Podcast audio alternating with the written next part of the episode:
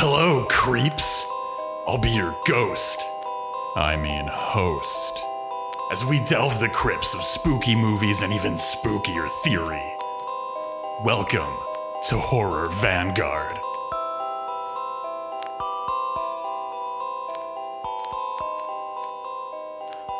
Hello, ghouls of the audience. It is Friday the 13th. I am one of your unlucky, cursed co ghosts. I am Ashley Darrow, joined as always by John, aka the Liquid Guy. How's it going, John? You know, I'm so excited to be back for another season working as a uh, a camp counselor here at the podcasting compound. Um, you know, been working up, uh, working out on the west coast for a while, so it's nice to be nice to be here now. Um, of course, we're recording this five years to the day after that podcast that you listened to mysteriously went off the air. Um, some say that if you listen to the dead air at the end of an episode, you'll hear the shouts of a mysterious old podcast producer. Oh yeah, yeah, and I, you know, I, honestly, I've I've been doing really well for myself lately. Like the, the the kind of like town mad crier. I've been doing great. Every time a new group of teens comes into town, I warn them to stay away from the spooky old podcasting camp factory, factory camp, camp camp factory.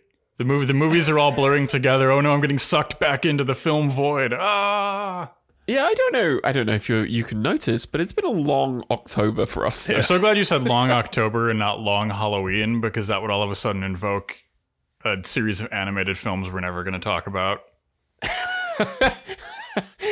but now every time, every time either one of us goes, we're never going to talk about this. Like Monkey Paw Curls. The the fi- yeah, the monkey paw curls. and, Oh. and we find ourselves doomed. Saw 10. All I'm going to say is Saw 10. Oh, listeners, the Saw 10 episode is coming. Don't you worry. But we're, we're starting a new Horror Vanguard tradition. We love our ritual here in Horror Vanguard. And we decided that every Friday the 13th, we are going to record an episode on Friday the 13th. As a way to complete the entire Friday the 13th series, which, if my reading of the coming year's Farmer's Almanac holds true, we'll finish this one out in about six years. I, I, don't know if it's just the mood that I'm in, but there's something so deeply bleak about that sentence. Oh, that's gonna that's gonna be great. Uh, so and, this, and this is and this is assuming Green doesn't do once Green wraps the Exorcist trilogy, he doesn't decide to move on to Friday the Thirteenth. Yeah, the true unstoppable shape of horror cinema. Yeah, I'm a Friday the Thirteenth believer. I think you're maybe a Friday the Thirteenth deceiver. Um, but um. So yeah, listeners, enjoy this. You'll, you'll get your next episode uh, sometime midway through next year. yeah, uh, it's it's sort of a long term project. It's a long term project. Um, well, I, I I can think of no better better way to celebrate the uh, the scariest of all days, uh, that is Friday the thirteenth, uh, by asking asking you, Ash, uh, if you would mind explaining to to to me, to all the other calendar watchers out there, um, wh- what today's movie is about.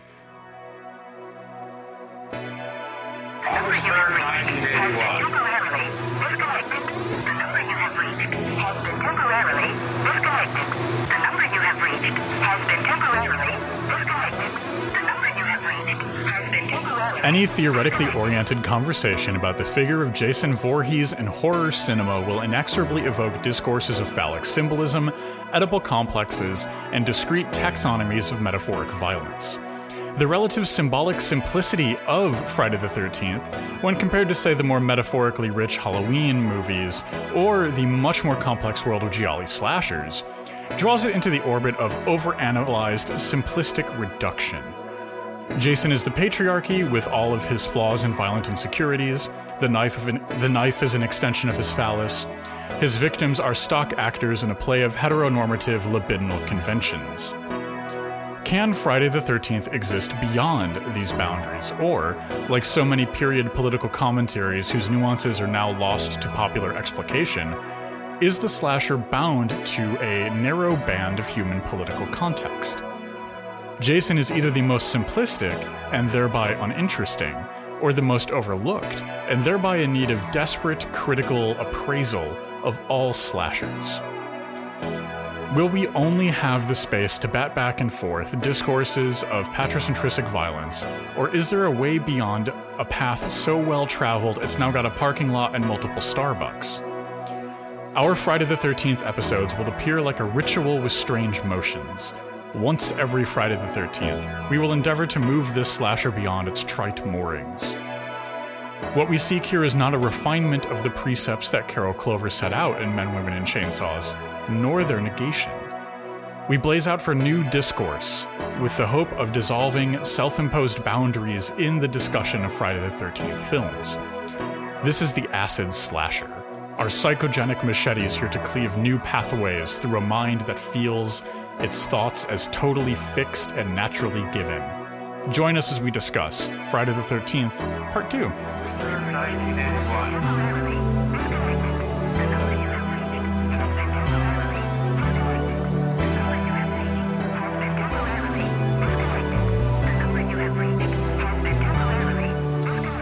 Excellent. Yes, indeed. I like giving that a peppy Part 2 there at the end.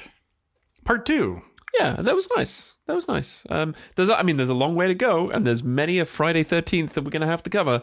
Um, Six but years. so I, I, we could do with the pep. We could do with the pep. I think. Yeah, oh no, I, I I totally agree. We we need to. This is an upbeat film when you think about it in ways that I haven't fully articulated.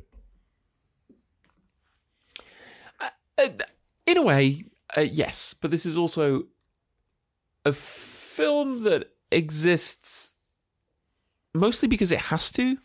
Yeah, let's let's let's dig in. uh, Let's start Um, our formalism zone by digging into how we got Friday the Thirteenth Part Two. So okay, so the original director of Friday the Thirteenth uh, leaves, um, and from what I've been able to find in retrospect, doesn't seem particularly enamored with th- the the films, and not really all that you know fond of the fond of the work that they did. Um, Tom Savini leaves, um, doesn't return to do the makeup effects this time around, um, but there are a couple of things that uh, happen. It gets new. It gets a new dist- uh, distributor, and the first one made a lot of money. So, at the tail end of the seventies and into the eighties, what that meant was a sequel kind of had to happen. It was the thing that's that's kind of most notable. Um, I think about the Friday the Thirteenth films is that because because of their simplicity, they they basically and they're very explicit about this. They basically function as almost a kind of pure distilled commodity cinema. Mhm. The last one made money. We've got to do it again. and so and so if there is a compulsive repetition in them, I don't think it has much to do really with what's the co- this is a very basic kind of like Deleuze Guattarian point, right? There's one economy. There's only one. There is no there is no real distinction between the the the libidinal, Oedipal, fetishistic nightmare of this film's text and the necessary compulsion to constantly generate the new commodity for exchange upon a capitalist market, right? So th- this film kind of had to exist. It feels inevitable. I, I I completely I completely agree. And what we find, I think, in Friday the Thirteenth that makes it this this film I find to be bizarrely compelling. Halloween Two, the direct sequel to Halloween, is incredibly forgettable. It's barely a movie. I I maybe this is a hot take. Maybe I'm taking a stance here, but Friday the Thirteenth Part Two is it's a better necessary cash in follow up insofar as a necessary cash in follow up forced by the studio has to be. Yeah, absolutely. Um, and and I think that's that's that's honestly the best way of approaching something, which is, um, it's it's th- this is kind of workmanlike. It's really the story ended at the end of the last one, so we have to. And it's this where it gets into very psychoanalytic and kind of libidinal territory. So you actually have to return to the to the site of the great parental trauma. Um, you kind of have to because there's nowhere else to go. Um, at least not this early into the franchise. Um, and yeah, we'll we'll get into the the discourse of the sexual politics and the uh the the deeply Freudian nightmare of this this movie. Um, but yeah, eh, what what else do you want to kind of pick up on on, on the formal level? Well, so, so to tie this into Halloween 2, I, I just want to say that uh, Friday the 13th was also conceived of being a, as an anthology series. Halloween centered around the uh, titular holiday, Friday the 13th centered around one of the unlucky days of the calendar year. Um, th- this was originally like the Jason Voorhees story was over. The next Halloween or the next Friday the 13th movie would have been another retelling of a popular unlucky mythology. But studio executives don't like new. New is hard to market. New doesn't have an established audience. So this this is an attempt to continue to make that established audience. And what I find to be interesting here is that we kind of we have a different slasher killer, right? It's no longer Pamela Voorhees. You know, Jason uh, uh, not only exists in this film, but he's real, right? He's not just some kind of like quasi-real dream creature. Although we'll, we'll get into the dream, the dream framing in just a second here. I found that to be pretty interesting as well. So there's there there is uh, there's like some struggle happening in this film, right? It is this kind of cash in, but at the same time, like I think a more crash cash in would have just brought back Pamela Voorhees. It would have just continued the same kind of like repetition instead of doing what this movie is doing, and that's kind of like iterating within this like echoic chamber of capital. Yeah, absolutely. But like in fairness, in fairness, like the opening, like what is it, twelve to fifteen minutes, are exactly that. yeah okay okay this might get a little discoursey but let's let, let's bite into that for a second because that stuff usually i hate that usually nothing nothing infuriates me more than a sequel starting with 15 minutes of footage from the previous film because that's very obviously like we don't want to spend money we couldn't get this thing to runtime i think friday the 13th 2 is only 86 minutes long it's not even feature length and that's with a boatload of footage from the previous movie. But what I do kind of like about that in a weird way is so the Friday, the first Friday the Thirteenth ends with this kind of like quasi dream sequence. Is it real? Is it not? Question. Right.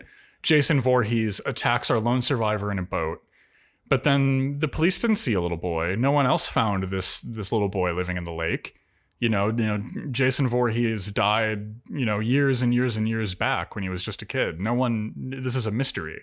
So we're left with this kind of cliffhanger and we kind of pick up from that same spot. It has a little bit of resonance that I enjoy, even though I, I it, it almost succeeds in spite of what it is, yeah, which is a shameless cash grab. yeah. eh, Well, I don't. I think it succeeds because it is that, right? But and in a way, in a way, it kind of needs to, um, it kind of needs to go back to, uh, uh, it needs to go back to its source material, right? Just uh, on on the level of the practical, but also just kind of thinking aloud here. Obviously, this changes as we go further into the franchise, but like, essentially, Jason is an empty signifier, right? Uh, Jason in this film uh, has a costume and mask that is essentially lifted entirely out of another film. Um, like it's it's true, right? Because is there is there the iconic uh, knife and the hockey mask? No, that doesn't exist. Um, so he becomes this kind of like empty signifier, this sort of like um, floating mediator that is is exists only for us to kind of like restage the same thing that we just saw. Right? There's this sort of like uh, there's there's a there's an almost lack of permanence to it. There's there's one moment there's one moment of like what I think is genuine sincerity in this film, which is not just repeating what happened in the previous film. Um, maybe two moments, um, and they both revolve around the character of Ginny, who is easily the most interesting thing in this film. Um, but yeah, there's there's something like, you know, Freddy is a kind of like concrete object. Michael is, uh, the, again at the beginning of the franchise, very much a concrete physical object. It's very noticeable. Yeah. It's very noticeable that Carpenter didn't like Rob Zombie's Halloween uh, films for for one very specific reason, which was that Michael was too big. Right, it didn't seem real. Um, but like Jason in this is kind of like almost like a a kind of ghost, like a he is he's he's the the, the simulacra of the slasher killer, right? He's just he's the kind of like the the hollow shell that's kind of moved around the stage, almost like a kind of directorial chess piece. I I, re- I really like that, and to, and to kind of build off of the point that you're making, like th- this whole film is a creature of necessity, in in a very weird way. The the costume designer, when she was designing uh, Jason's uh, mask for this film, uh, uh, commented that like, okay, what would what would he have access to? Living in the woods, scavenging from this campsite, a burlap sack. He'd have a burlap sack on his head because what else? What else would he have? He's not gonna. He's not going to Walmart to buy a hockey mask. You know, as as we'll see in later films where he gains access to more toys. And so I think that like even Jason Voorhees himself as a slasher embodies that kind of like crude necessity. You know, like the, the beginning of this movie is scavenged footage out of crude necessity. We're kind of rehashing a lot of Jason Voorhees' territory and action out of crude necessity.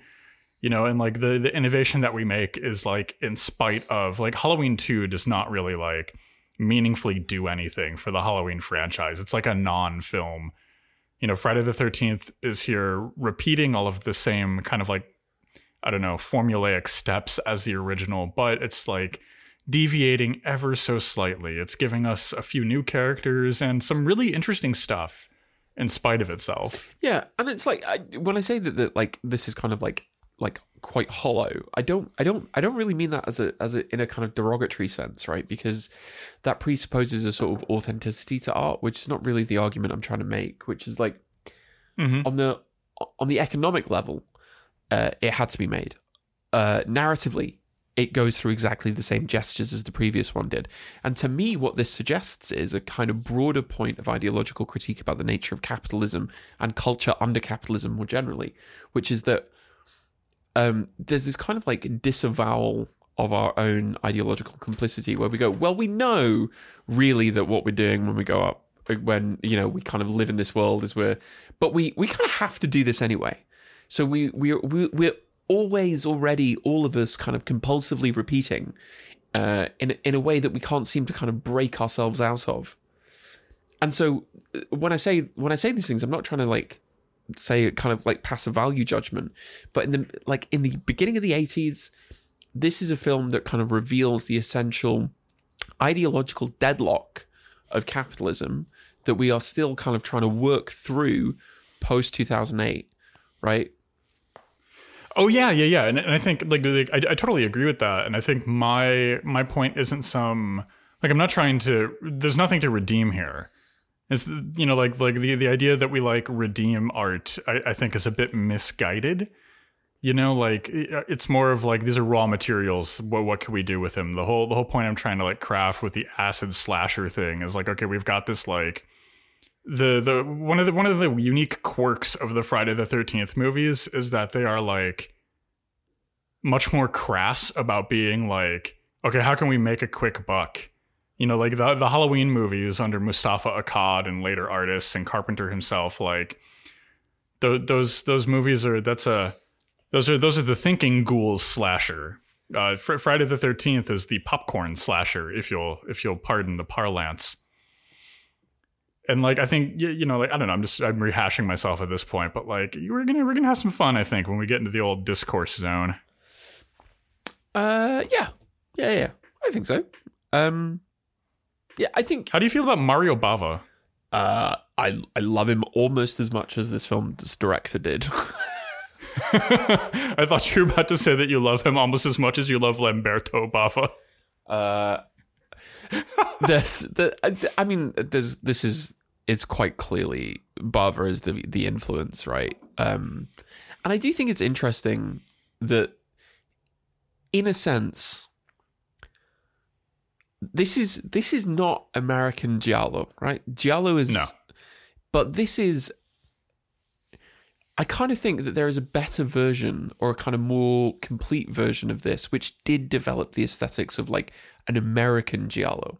Because this is just like copying a few shots, copying a couple of kills from Bava, um, and but doesn't experiment with the form in the way that Italian Giallo did, right? Because Italian Giallo in this film, on on the surface at least, are not entirely dissimilar. You have a you have a masked slash, Oh, yeah. slasher killer. You have very low budgets. You have very high returns. You have practical effects. But I think the thing that this misses, um, I would be really interested to be to f- kind of think about what the what would what would the American equivalent like in terms of an aesthetic or a, or a mode of cinema be to the Italian giallo? And I think this this this could have been that right if they'd gone further, if they'd gone really far with this. Oh yeah, and, thinking about that now, just off the top of my head, like what would American Gialli look like?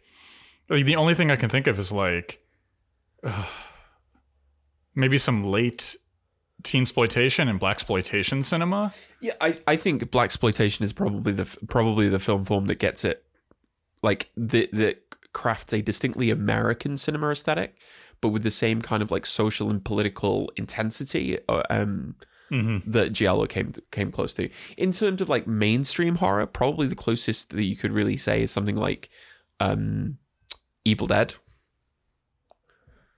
Yeah, I, w- I would say Evil Dead and like I, I don't know, like you could hear the echo of it in Carpenter, or maybe that's maybe that's it playing in reverse. Yeah, I think You know? Carpenter Carpenter's maybe a little too like um emotionally restrained, especially in the first Halloween, right? With those classic the panaglide camera movements. It's it's there's quite this kind of a um a coldness to it. Um and it it doesn't get psychologically weird enough. And I think, well, I think uh, a point, a point at, towards Friday the Thirteenth being some kind of American gialli expression. I, I think, like, so uh, broadly speaking, the American cultural attitude towards sex is bound inexorably into a whole bunch of weird cultural neuroses and hangovers from puritanical religious thought. You know, like we we have much more cloistered attitudes towards sex in certain respects, not in others, than like you know our European forebears. And I think that that does come across very strongly in Friday the Thirteenth. This movie is incredibly neurotic about sex, Yeah, it's weird. neurotic here in Freudian terms. Yeah, it's it's very weird. It's very weird about its sex, but actually, when you actually get into the granular details of it, um, it puts forward a model of sex which is entirely in keeping with that Puritan, puritanical repressive yeah. idea. Oh yeah. So sex, sex is this ever-present boogeyman that's soaked into everything but can never be engaged with or acknowledged. Everything is libidinal and disgusting. You just have to keep turning away from it, right? This very puritanical viewpoint. Well, actually, I think we can go even further with this, and and maybe this is a bit this is a bit discursive, but it's like who is sexually agential in these films, or in this film particularly, um, is Ooh yeah. is generally uh, the women. They're the ones who who are actually like, no, let's bang, let's let's fuck, uh, and all of the all of these men who, who are like deeply kind of afraid of this. Like quite clearly, they were like, uh, I don't know about that. I'm like happy to you know check you out when you know and steal your clothes and do all of these schoolboy pranks, but like actual genuine engagement with like sexual desire and sexual pleasure is something that they all seem like kind of like not all that keen on. It's it's with sorry, go on. oh, go on, go on. I was about to say there are a couple of exceptions. There are a couple of important exceptions. Um, I was, I was. That's all I was just gonna say is with one extremely important exception, and that's the gay man. Yes. Uh, uh, Yes. Tim Tim McBride. yes, who plays Mark. Which we have a whole section about Mark on our notes, and it's probably going to be like the longest section on the show. So just wait. We're getting there. uh, yeah. Uh, is there anything else you wanna you wanna pick up on on a on a kind of formal level? Um, the only, I'm sorry, Tom McBride. Uh, my bad. The the only thing that I wanted to add to this is that um, I really like the score because it's like a classic string orchestral score, and I think that that does give the Friday the Thirteenth film, this Friday the Thirteenth film, a little bit more of an eerie presence. Right, like it's it's got it's got that like little piece of sinew connecting it back to an older tradition in horror when it could have easily just been ripping off Carpenter more strongly, bringing in the synth element, even even though the synth element is muted in Halloween. It's you know, but then again, we're talking about like the late seventies. This is the early days of synth music starting to become popular and and get outside of the experimental weird bubble. But I do like it. Uh, yeah, it's um, uh, composed by um, Harry Manfredi, who did all of the Friday the Thirteenth films, and was a kind of legendary, is a sort of legendary jazz soloist. Um, but yeah, I I couldn't agree more. I think the score's great. Yeah, Friday the Thirteenth is like jazz. It's about the kills you don't see. Boom! And speaking of kills you don't see, we should touch on the fact that this movie is heavily edited, and you feel it while watching it. All of the kills are truncated. Everything is really short and abrupt. Eh, the movie suffers for it. Yeah, I mean, there were big problems with getting the X certificate. Um, there's there's quite a lot of deleted scenes, um, or cut scenes, or footage that was then found in later versions and was restored, uh, depending on what version you you you have. Especially if you buy physical media. Um, of course, some of it um, was cut for good reason, uh, because it featured uh, Marta Kober, Yes. who plays Mhm. Sandra. She was under the she was sixteen, um, and there's some full front, frontal nudity which was cut out. Um, so it feels yeah, it feels very truncated. It's very short. If you take out its opening sequence, it's like an hour. Um, and Yeah. so editing on the macro level feels quite disjointed, but on the micro level, on those those kind of like uh, the the kind of breaths of a film where you establish tension, you you give spatial awareness, uh, give the audience a chance to kind of cognitively map and insert themselves into the space. All of that doesn't really work. Uh, a lot of the movement, aga- again, lots of Jason's movement feels very weird, mostly because the film has been very obviously chopped. Oh yeah. And speaking of micro level, you can make a micro level payment and support our podcast on patreon.com slash horror vanguard. We'll get early access to episodes, bonus episodes, and once we reach 5 million Patreon subscribers, I'm going to mail each of you a signed burlap mask. when I used to work at haunted attractions, one of the things I would do would be make spooky burlap masks for everyone who needed one. So I can do this. Uh, just like I said, five million. Everyone gets a burlap mask. They think about this as like one of those like school drives where you had to like get your con your relatives into buying chocolates. Yeah. Call up call, call up your grandma and be like, "Hey grandma, I need you to sign up to the horrorvanguard.com Patreon. Like- that way my school can send me a burlap mask." yeah, signing up to the Patreon is basically like it's the podcasting equivalent of buying the Girl Scout cookies. Oh, totally, yeah. Except for this, and this time the, the Girl Scout cookies are heavily theoretical takes on bad horror cinema. Which, I mean, like, do they taste better than Thin Mints? No. Are they close? Definitely. I mean, essentially. Patreon.com slash horror vanguard, your source for theoretical audio spooky Thin Mints. Thank you, everyone. Onto the discourse. Oh dear. Onto the discourse. On that note, let's talk about how Friday the 13th, Part 2, treats issues of disability. Yes. Um, where would you like to kind of begin with this? Um, so I want to talk. I want to talk about Mark, our character in Friday the Thirteenth, who uses a wheelchair as a mobility aid. Mark, uh, the actor that played Mark, was an openly gay man who died in 1995 of AIDS. Um, there is a documentary about his life. It's a short film. I think it's only like 45 minutes. Um, called "Life and Death on the A List."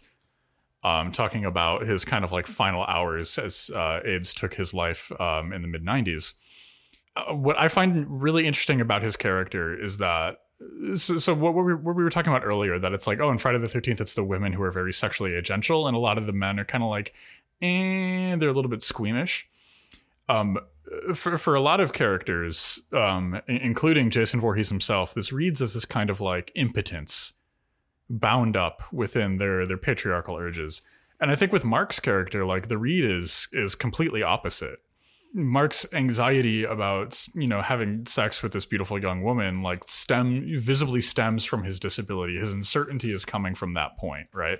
And like on top of that, there is like a rich literary tradition of actors and characters using disability as synecdoche for either queerness itself or AIDS in general.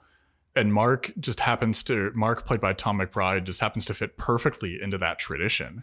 Yeah. So I mean, here's what- here's an it- actor with a connects- disability. Um, I just wanted to, to add, you know, it's it's what connects Yeah. Friday the Thirteenth Part uh, Two with um, D.H. Lawrence and Lady Chatterley's Lover. Mhm. And I think I, I, I, I, I couldn't agree more. I think it's I think it's I think it's actually um, a really important point to emphasize, um, and ties into some of the bigger points around gender and sexuality that I think this film does also bring up. Oh, abs- absolutely. And we are going to 10, 10 million percent dig into that. How can we talk about a Friday the 13th movie without like just just absolutely falling down into the gravity well of of like gender and sex discourse? But um I really uh, there's like another uh disability angle, right? That that I think we should touch on and that's Jason Voorhees himself. Yeah.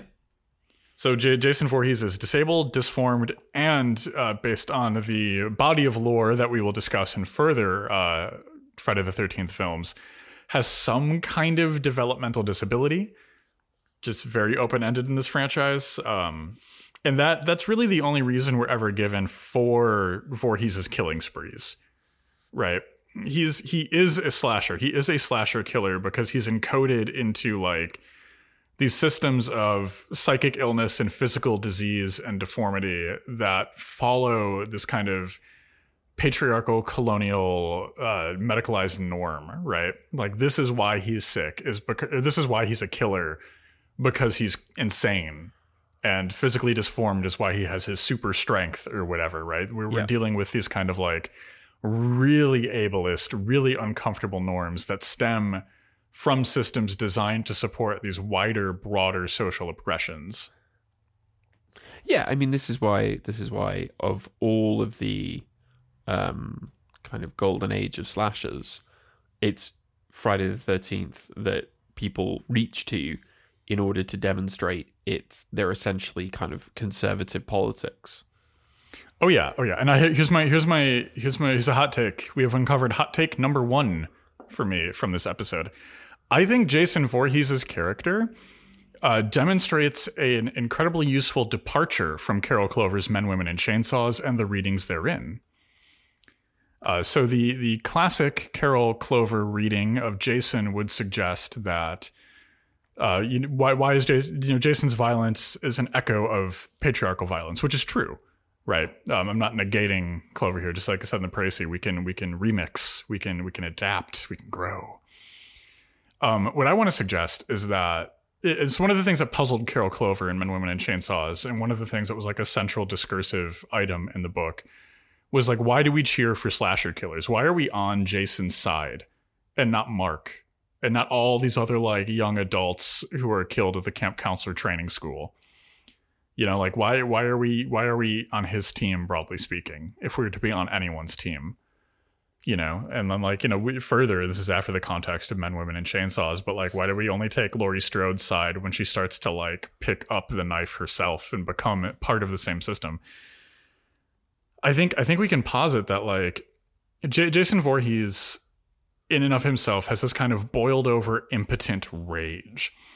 Right, he's got this like necessarily this necessary psychoanalytic backlash inside of him, right? Like he is extremely alienated. He's extremely isolated. He's underserved by every possible like quote unquote safety net, right? Like there is nothing there to catch him. Everything has abandoned him. And so he's got nothing left but like this stew pot of his own anxieties and frustrations and angers. And then they explode. They explode in these random bursts of violence that, that he births out into the world, right? And owing to his specific character, like the one thing he's, you know, like it's really tragic in a lot of ways. He like he's just looking for his mom through all these movies. Like he just he just needs to find his mom again because he's forever locked in a moment where she was the only thing that like gave him succor. And I think this this creates a deep uncomfortable proximity between everyone and Jason Voorhees because we've all at some point in our lives felt that flare of totally impotent just just violent rage you know they're usually usually they burn off as quickly as they rise up and very few people become jason Voorheeses. but like like that kind of emotion that kind of anxiety that kind of isolated pressure cooker of feeling I think there's there's a common thread that runs through this, right?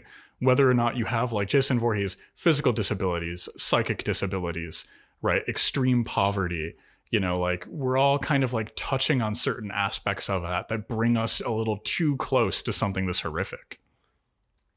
I think I think that's that's very um self like almost self-evidently true.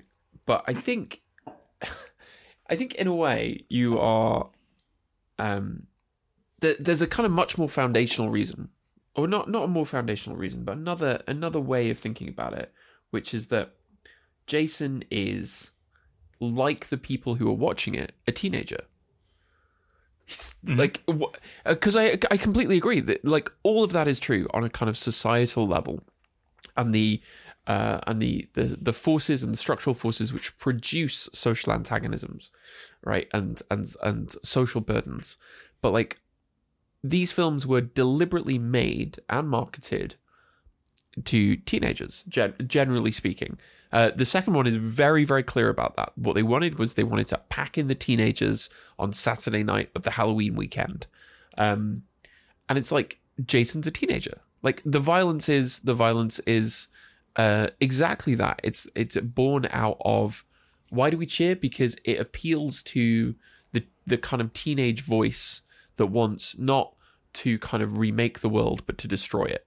Yeah, yeah, I, I think, and I think that it, transcends its context too, right? This movie's, you know, like wasn't just popular with a teenage audience; it's also incredibly popular with adults, and the franchise has gone on to be incredibly popular with adults, right? Yeah, Like, Yeah. like there, there is no kind of like aging out of that anguish and that anger, right? Like No, that, no, no, that fire totally. doesn't extinguish over time. totally. But it's like, um, yeah, I think Jason appeals because you know, Jason is is like us, full of those, full of the resentment and like the empty shape that we can project all of these kind of like uh, both real and imagined alienations and and kind of uh, injustices onto. Yeah, and, and I just I would I would like to contrast it with like because that same kind of empty shell exists in a lot of zombie cinema, and, and I think the difference I would like to draw here is that in zombie cinema, it's like the the impetus behind a lot of zombie fiction has become, oh, if I had power, it wouldn't be this way.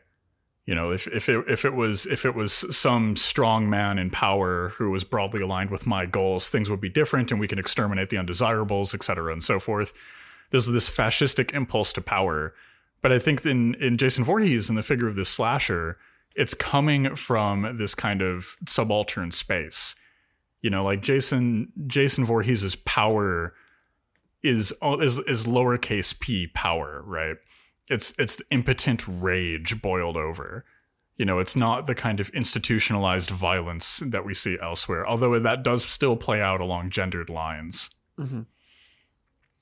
And interestingly, like a huge amount of zombie media is about going, oh, really? There's a consciousness, right?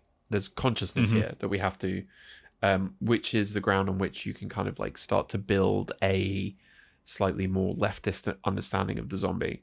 Um, what's interesting is in the Friday the 13th films, it's all about the kind of distilling and minimizing of consciousness Yeah. right?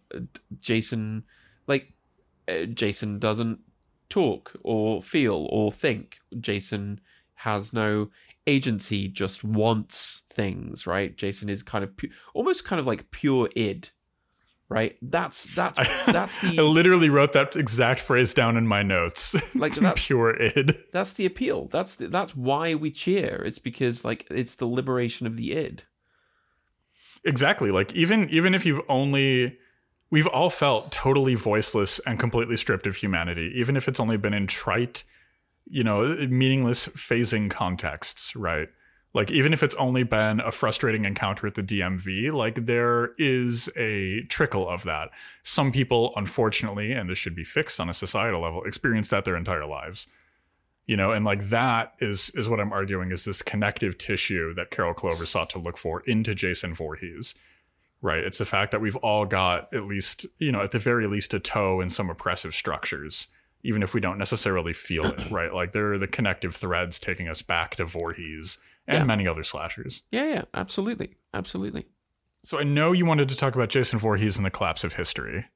Well, I, I kind of feel like we've touched upon this a little bit, which is basically the kind of point I was trying to make is that Jason becomes this sort of nothing, um, and this gets impacted. Like, isn't it? Is it so funny that they go, "It was five years ago," and it's like that's really not that long.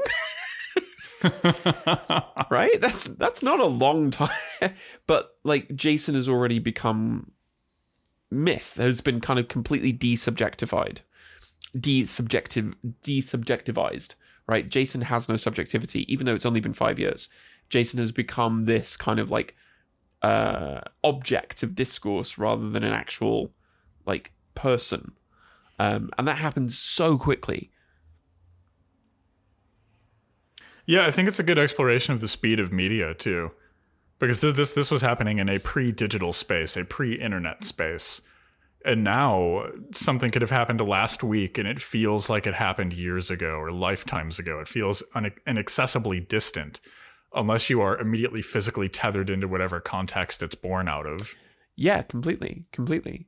Um, and I think that's that's about the kind of reproduction of narrative and the way in which the various technologies that structure that narrative um, necessarily have an impact on time. Um, but yeah, it. I just think it's such a strange thing that like Jason is just this uh, sort of narrative device, really, and in this. and again, it's like five years ago. That wasn't that long ago. Right, and I think that's like it's like so. So, so the guy who's running the camp counselor training school in Friday the Thirteenth Part Two, and again, this is five years ago, right? So, like, think about what you were doing in your life five years ago, and imagine if one of those things was like, uh, uh, someone's mom went off into the woods and killed an entire camp full of teenagers in your hometown or something like that. Would that would still like you know, like we we've all lived in places that have the lingering ghosts of kind of these horrible town incidents, right? These these things that like the community doesn't come together to lift and that linger and haunt and stay. And like, you know, and again, can even to contrast this with how Halloween, like how long does the Myers house remain abandoned? You know, it's not until what the sixth movie that someone moves back into the old Myers home. Mm-hmm. Fifth or sixth? It's in the Thorn trilogy. Uh, yes. And here, like yeah, the, it's the sixth one. it's it's literally five years later, and there's this like flippant, arrogant young man running the thing, and the sheriff is like, "Please don't like. I don't want to agree with the sheriff here. That pains me a little bit." But he's very reasonable, and he's like, "Please don't let your kids." Swim in the lake we closed off because a bunch of grisly murders happened there five years ago, and the town feels kind of uncomfortable with it. And he, and he's and he's just like giving the sheriff so much attitude. It's like, like, you can't tell me what to do. Yeah, and, and, and the sheriff is like, "Well, aren't you going to at least like punish these these like young adults you're training to become counselors?" And he's like, "Yes, yes, yes. Uh, no seconds on dessert tonight." He's like responding to them as if he's like, like, like I don't know, like that's the kind of response I'd expect of like Cruella de Vil or something. like So, he's so it's so it's so evil. funny. It's so funny where like not only not only do they have like zero empathy for the town, they actively treat the town basically with complete contempt.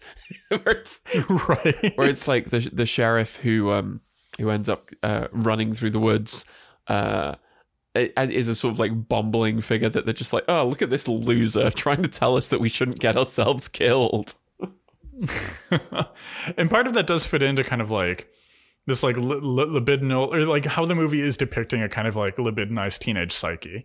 And part of this is kind of reasonable too. Like i think when when i was 15 5 years ago was an eternity. That was a third of my life.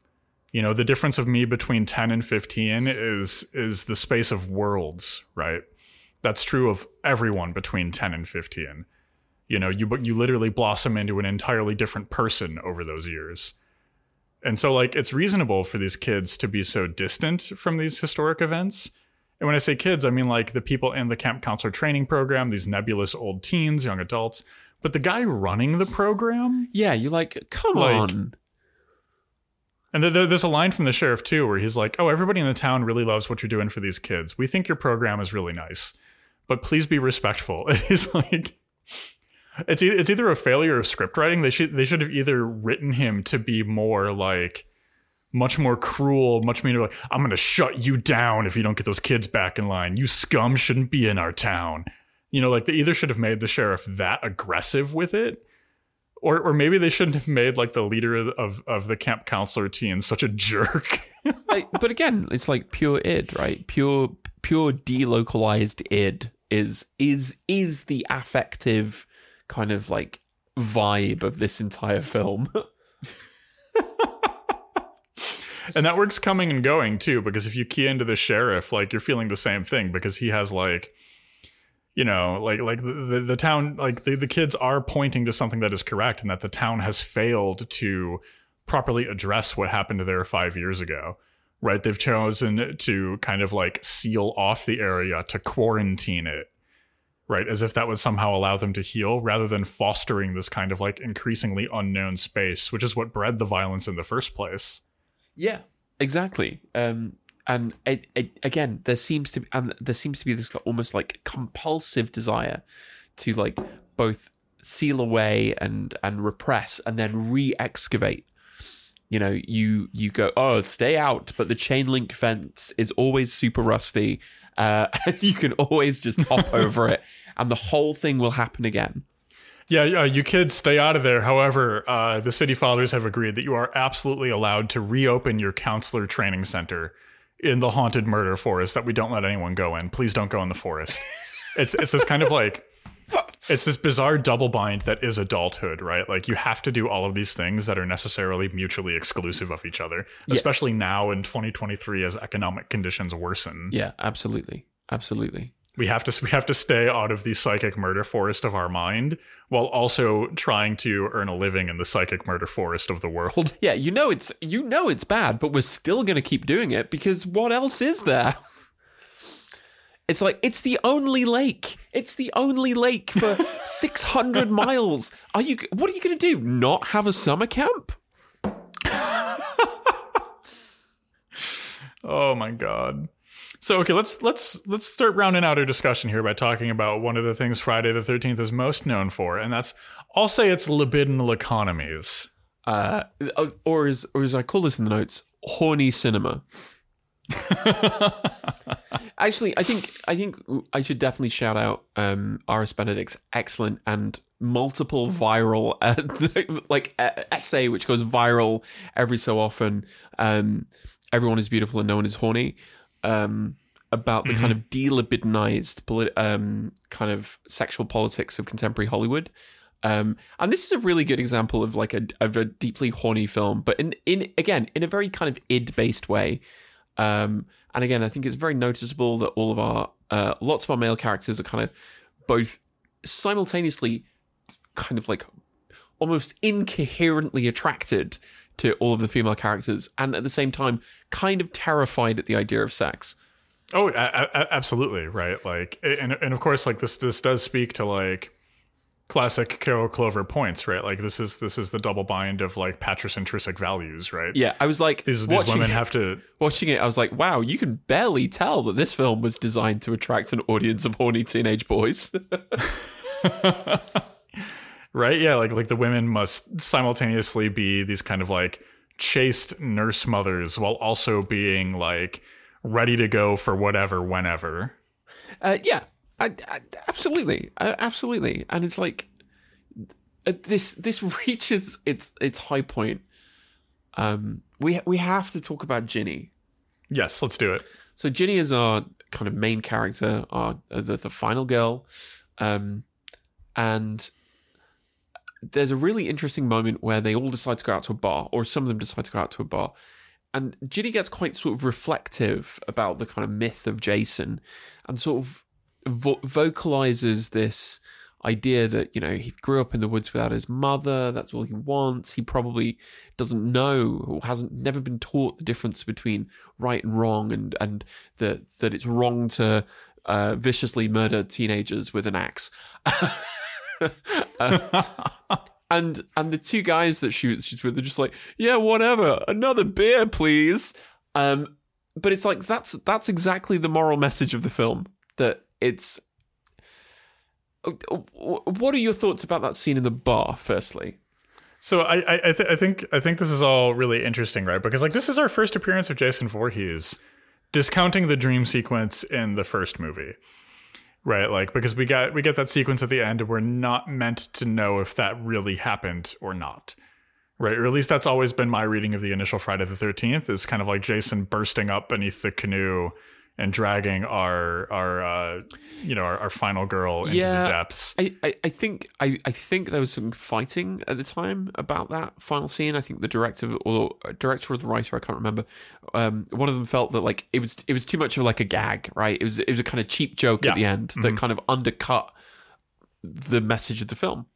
right? And like even at the start of this movie, like I, I don't think the start of Friday the Thirteenth Part Two tries to cement that as a thing that really happened. Yeah, yeah, yeah. You know, like it, it just continues the kind of dream logic that we're dealing with. Like, you know, even before Freddy, before Freddy is a glint in Craven's eye, we have we have like this kind of dream demon in the figure of Jason Voorhees. And I think like this kind of connects to, to the what's going on in the bar, right? And this kind of like goes back to what I was saying, like the connective tissue we all have to Jason Voorhees, right? Because Ginny Ginny is just like that's not even that's not even subtext. Ginny is like, damn, it's a shame that Jason Jason Voorhees couldn't have like a well supported upbringing by the society in which he finds himself. I wonder if that is somehow in part responsible for the horrible things that have happened in this community. And then of course the two guys are like, they have like nothing nothing to say but razzing the locals. Um, who apparently begrudgingly like them for reasons unknown to us Um, even though they're all partying down at the fucking like mass grave site in the town. and then we get we get to like honestly a, a moment in the film that I genuinely couldn't believe was real until I first watched it. Um, which is that that Ginny finds the kind of shrine that Jason has built to his, you know, uh, in memory of of of his of his mother, of uh, and she ends up putting on Mrs. Voorhees' jumper and trying to kind of like psychologically project that she is his mummy, right? Uh, and as as I said, I sent you a message which is like Jason Voorhees wants a dummy mummy. Like, uh, like she she she literally at one point says, "You've got you've got to kneel in front of mummy like a very good boy," uh, and I'm just sort of like, "Hang on." Is there any subtext here? I, I don't know if there's any No, subtext no, it's here. just text. fucking Giles meme. The the Giles meme proven correct time and time again. yeah. I know writers who use subtext and they're all cowards. What are you, what are your thoughts on on this moment of like psychic Oedipal fetishism? So I, I have I have something that might be again like like I don't know why this Friday the Thirteenth Part Two became hot take city for me. I'm not usually too much of a hot take critic, but I I kind of think it's not. Pamela Voorhees kind of stops mattering in an interesting way after the after she dies at the end of Friday the Thirteenth Part One, right? And I think because we have a debate intra the text of Friday the Thirteenth, and that's whether or not Pamela Voorhees exists as some kind of supernatural phenomenon after her death, right? Because Jason continues to see and hear her speaking to him throughout all of these movies, essentially. Essentially, every movie at some point, a disembodied Pamela Voorhees is like, be a good little boy and go murder those campers. Um, but we we never really know for sure if that's something internal to Jason, but I actually think we do.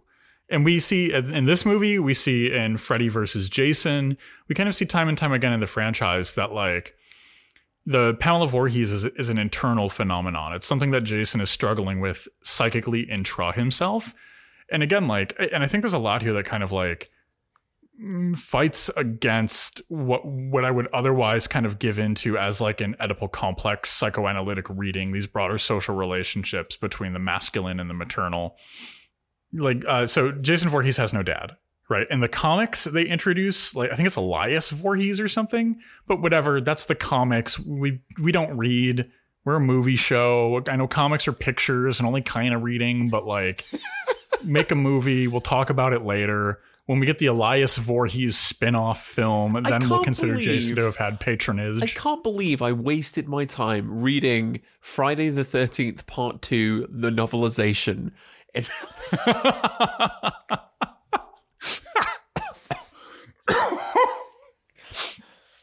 Wait, I know. Did you know there was a movie? I can't believe that. I can't believe that Simon Hawke's Friday the 13th Part 2, a novel. Like, I feel like I've wasted my time. Oh, there's there's another world where you and I leaned into the literature part of our graduate school training to do like novel novel adaptions of popular horror cinema. what a what a stranger world that would be. But no, the kind of point that I'm working to here is that like we function on kind of this absence of information when we attempt to diagnose Jason Voorhees with this Oedipal complex, right? And relying too heavily on the Oedipal complex as like a shorthand for understanding his character, I think cut like narrows down the kind of pathways with which we can like explore the understanding of Jason Voorhees, right? Like it it kind of forces us into this position of reifying these kind of like larger social attitudes of like, oh, Jason Voorhees is mentally ill and that's why he's doing what he's doing. Except this case, the mental illness is like this Freudian, psychoanalytic, very dated Oedipal complex thing when we could like you know like look look look, through, look him in the eyes through the little burlap holes in his mask before someone before he gets like the charity bin hockey mask in the next movie and like kind of see where his character comes from. Look at the background. Look at why he would have this attachment to his mother rather than any other appropriate attachment in the world right? We never get the inkling that he wants to fuck pamela Voorhees right? Like we never get the inkling that he wants to that he wants to replace his father because he failed to develop as a child. All we know about his character is that he had the world's most unfortunate upbringing and, and is like a lone lone child raised by the cruelty of the freezing woods or something. And so I, I'm, I'm arguing here for a bizarre empathy towards Jason as a way to expand our understanding of his character beyond kind of like these these I think very naturalistic and given readings. I mean, I, I actually completely agree with you, and I think that's I think that's completely that is completely in line with um and like so so what what does what does the what does the Oedip complex represent? Read literally, I completely agree with you. It doesn't really apply, but what it represents is a kind of Oh, why is it that I, I always end up talking about Lacan? And why is it that I always end up talking about psychoanalysis on this on the show? Uh, I'm not a psychoanalyst. Like, but it's like what it represents is the kind of the the kind of the the the, the ultimate expression of the barred subject, right? In order to become a subject, there is something that happens to us that kind of separates us out from from the kind of most profound human connections, right? Which again, in the Freudian top- topology, is uh, with the mother, right? But I actually agree with you. I actually, I do completely agree with you, and I think reading it, not not in a kind of reductionist sense of of the Oedipal, like nudge nudge wink wink way, but actually as a recognition of the basic human condition is to exist separated from that which we used to be a part of, is a sort of psychoanalytical like struggle that we have to overcome in order to self actualize. Jason's kind of mistake, as it were, is to believe that one can become a subject as long as you stab enough people in the throat, right? And I think, I mean, like, I, th- I think I would draw from like Preciado's "Can the Monster Speak" here and suggest that we need to like jettison the Lacanian altogether, almost, right? Because like even Lacan, like Lacan believed in a discrete, fundamentally biologically given gender binary. There were men and there were women, and there is nothing else in the Lacanian psychoanalytic context that isn't pathologized. Everything like like that is why Jason would be pathologized because he is existing at some degree outside of that context right? He is never fully actualized as a man, and therefore he is disease. And I think like like that that again, like we're we're kind of like taking this stance towards Jason rather than like I don't know, hum- humbling ourselves as people who are like doing doing what everyone does with psychoanalytic theory, and that's making it useful by applying it to literature. Zing! Shots fired. Shots fired to the grave, Lacan. Yeah, Um, but but I think that that like, oh, go on, but go like on. I say, I think it's like this is the ground of a, of not not a pathologizing, but gener- generally of a recognition, right? A recognition of um, the the ultimate shared human condition, which is the struggle to become. Oh yeah, yeah. No, I, I, I. So that that is something that I would agree with, right? That that that, that there is a fundamental shared human condition, and part of that is becoming, right? Like, but what I would push up against a little bit is that the idea of becoming has any fixity to it. And so we're in this like much, much, much slipperier space, this less discrete space than I think the kind of like Lacanian frameworks I, mean, would give us. Like, like Jason, Jason goes to hell, uh, to to space, right? right? There is no, there is no, there is no, there is no real teleology, right? There is no destination. This isn't about ends, right? But the becoming is Friday the Thirteenth is, is about the journey. Yeah, it's not. It's not the destination. It's the journey. That's that's what Friday the Thirteenth is all about. It's about taking a road trip to hell and outer space with your darkest psychological maladaptions. Perfect. Perfect. so, okay, do, do you have any do you have any I know I know we've like tossed tossed the psychoanalytic ball back and forth here at the end, but do you have any closing Friday the 13th takes? Um it's uh, we're back here again. We'll be back here again before you know it. I think okay. Let me let me look up really quickly. I don't know when the next Friday the thirteenth calendar. I don't know. How, how am I supposed to find months and years having Friday the thirteenth at timeanddate.com. We are done with twenty twenty three. Ghouls of the audience. I hope you're ready for Friday the 13th, part three, September 2024. yeah, we'll be back here again, and we'll we'll always be at Camp Crystal Lake. We'll always like this is this is the great circularity of of uh, of our kind of like internal landscape. It isn't really a it doesn't really have geography. It's a stage upon which we will restage and reenact and re-explore. Um, we'll we'll go to hell. We'll do the same thing. We'll go to the very worst place in all the cosmos, Manhattan, and do the same thing. we will go into space, and yet we will always end up back on the on the on the promontory of the id, the shores of consciousness that is Camp Crystal Lake.